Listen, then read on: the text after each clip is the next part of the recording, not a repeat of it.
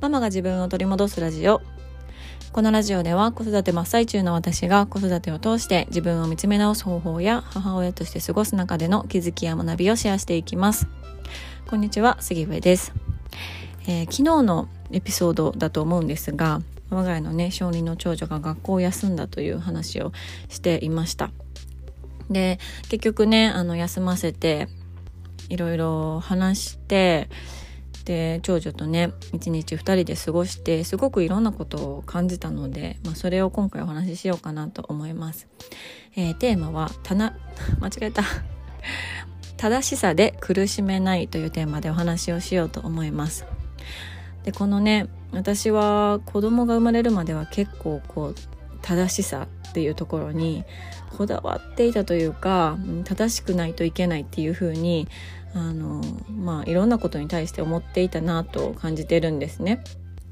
ただ、まあ、子供が生まれて子育てをしていく中で正しさっていうのがすごくあの辛かったりだとか正しく入れない自分みたいなところを嫌になったりとかすごくこのね正しさ正論みたいなところに苦しめられてた時期があったんですね。うん、だからこそその自分自身にもそうだし子供たちにもそうだしこの、まあ、ポッドキャストとかの発信でもそうだしあの運営してるねママのコミュニティの中でもそうなんですけどなんかこう正しさを求めるのはやめたいなというのはすごく強く思っているんです。うん、でうん正しさって必要な時ももちろんあると思うんですよ。そうあると思うんですけどそれが全てではなかったり時にねその正しさで人を苦しめてしまったり自分が苦しんでしまったりっていうことがあのあるからねそうだからそこを結構意識したいなと思っているんです。うん、でこれまでだったらあのまあ長女がね幼稚園行きたくないとか学校行きたくないってなった時にあのもう本当にね正しさを求めていたからこれ多分前のエピソードでも何でも話してるんですけど正しさを求めてたから体調悪くないなら休むなんて許さないっていうこととかね、うん、それってきっとそのこのままあのずる休みしてしまったらそれが癖になるんじゃないかっていう不安とかこのままそれが癖になったら不登校になるんじゃないかっていう、まあ、先の不安とかねそういうことからあの体調悪くないなら休んだらダメだとかずる休みはしたらダメだとかっていうところにあの正しさを求めていたそれをこう子どもたちにも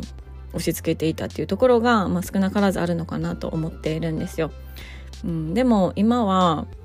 その私の勝手な先の不安不登校になるんじゃないかとかっていう不安とか休むことが癖になっちゃうんじゃないかっていうこの先の不安を子どもたちに押し付けるのは違うなと思っていて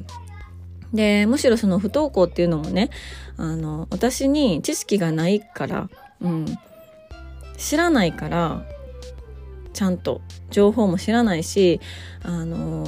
ね、そうなったらどうすればいいかとかっていうあの知識もないから知らないからそこに対して不安を感じてしまっているんじゃないかなっていうのも思うんですよね。うん、だから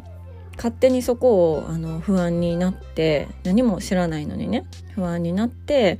でそれをこう不安が怒りに変わってずる休みしようとしてる子供たちにね絶対行きなさいみたいなことを言うのってなんかお互いに苦しいし幸せじゃないなっていうのをすごく感じるんです。で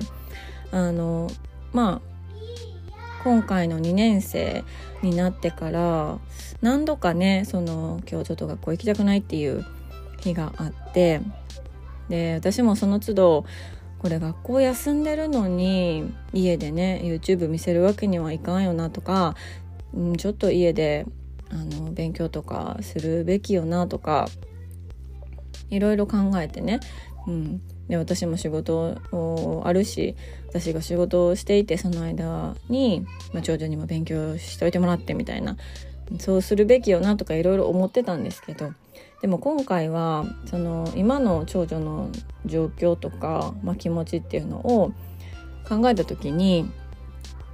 必ずしもその家に閉じ閉じ込めてっていうかなあの休んでるんやからみたいな感じで家にあのいさせて勉強させるっていうことってそれこそすごくこう正しさみたいなものを求めてしまってるんじゃないかなって思ったんですよね。うん、で今のその彼女を見ているとやっぱりちゃんと2人で、うんまお兄ちゃんとか末子とかいない状態で2人で話すっていうことがすごく重要重要じゃない必要な時かもなっていうふうに思ったんですよね。うん、でまあいろいろ私が想像したりとか仮説を立てたりすることはできるんですけどやっぱり本当のところって本人に聞かないとわからないから、うん、ちょっとあの話さないとなって思ったんです。でちょうどね私もあの用事があって車で行こうか自転車で行こうか いやちょっとそこにはあの私の車では入れへんなと思ってた場所があってね、まあ、銀行なんですけどねそうでまあ歩いて行ったら15分ぐらいで行けるところだから、まあ、どうせやからね長女と一緒に歩いていこうかなと思ってでお散歩がてらそこまで歩いて行っていろいろ話をしたんですね。で、まあ、その後近くのカフェにも行って美味しいものを、まあ、内緒で2人で食べてそこでもいろいろ話してでお友達のこととか学校のこととか、まあ、兄弟のこととかお家のこととかね勉強のこととか本当にいろんな話をしたんですよね。うん、で、まあ、最後あのお花屋さんに行ってお花買ってで、まあ、長女の部屋に飾るチューリップをね買って帰ってきてですごくご機嫌にそのチューリップを自分の部屋にお水入れて飾ってるんですけど、まあ、その本当にたくさん話をしてあの今回あの分かったことっていうか、まあ、長女が言ったことなんですけどねあのその感触が起きた時泣きわめいてる時ってあの私も落ち着くまで完全にスルーしてるんですよね。何言ってきてもそれにはあのちゃんと返事しなかちゃんと返事しないっていうか本当にもうととにかくこの嵐が去るのを待つっていう感じであの何もしないうん、そこに対して同じ、ね、熱量で反論とかあのしてしまうとそれが大きくなっちゃうから感触も長くなるし大きくなるし。でもうイライラしすぎて同じぐらいの熱量で言ってしまう時もあるんですけどでもなるべくそこはもうねあのスルーするようにしてたんですよ。うん、でこれって結構いろんなところでその感謝学が起きた時にはそこに対応せずにとにかく過ぎ去るのを見守りましょうっていうのはいろんなところで言われていて私も先生とかに言われたこともあるししかもそれ一人の先生じゃなくってね結構何人かの先生に言われたこともあるしその保健師さんとかにも言われたことあるしあの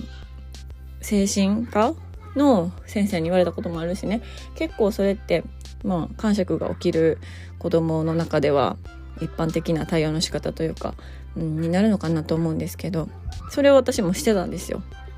そうなんですけど長女が言ったのは泣いてわめいてる時にあの無視されてるのが一番嫌やって言ってきたんですよね。そうで私は別に無視してるつもりなかったとにかくねその感触が過ぎ去るのを待っているという状況だったんですけどただそれを、まあ、長女は無視されているっていう風に感じてたらしくって、うん、それが一番嫌やっていう風に言ってきたんですよね。そうできっとその無視されている話聞いてくれないっていうような感じで、うん、あの余計にね良かれと思ってやっていた対応が余計にあの、まあ、彼女にとってはこう嫌なものというか、うん、あのな傷をつけていたというかね、うん、だったんだなと思ってやっぱり聞いてみないとわからんなって思ったしそこの、うん、まあ世間一般で正しいとされている対応が、ね、その子にとっても必ずしも正しいとは限らないしやっぱりなんか話してみないとわからないなっていうのをすごくすごくあの感じたんですよね。うん、だからあのとんでもなくすごい人が 誰やねんって感じですけどどこどこ大学のなんかどこどこ教授がこれを言ってるから教育学のなんとか先生がこれを言ってるからこれをしておいたら間違いないみたいなことって本当にないなっていうのを改めて感じてうん、あの向き合うべきはその何々学とか何々法とかあの教育論みたいなものではなくって目の前の子供やなっていうのを本当になんか本当にそれを突きつけられたというかあの感じてね、うん、やっぱりなんか正しさで苦しめてたのかもしれないなとちょっと反省したりもしました。うん、まあねあの、まあ、もちろんこのその正しいとされている対応の仕方が合う子もいればそのねうちの子もたまたまタイミング的にあのそれが合わなかった時期っていうのもあるのかもしれないし本当にあの何て言うのかな固定されているものではないと思うんですよね。この子にはこの方法みたいな感じで、うん、成長もしていくしね。身も心もあの変化していってますのでね、うん、そう。だからなんかやっぱり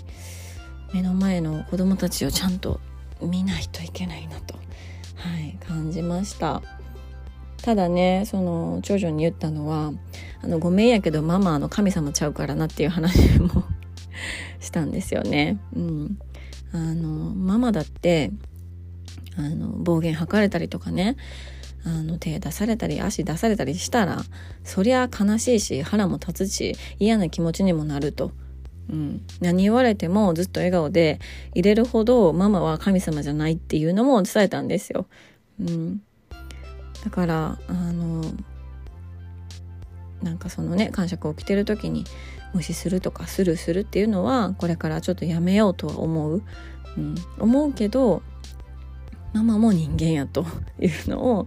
まあ、話したりしてました。そう。なんか本当に子供から教わることって多すぎやろって 思ってますし特にこういうちょっとねあの揉め事というか、うん、問題が起きた時って本当にねなんかもう学びでしかないっていうもう学ばされまくるっていうね、うん、しかもちょっと苦しい思いしながら学ばされるので、うん、感謝やなと思ってますけど。はいまあそんなことで、えー、今回の学校お休みした件はね一旦落ち着きまして終わりました。はいということで今日のテーマは「正しさで苦しめない」というテーマでお話をしました、えー、最後まで聞いていただきましてありがとうございます、えー、ご意見ご感想あなたのエピソードなどありましたら是非 LINE の公式アカウントからメッセージをいただけましたら嬉しいです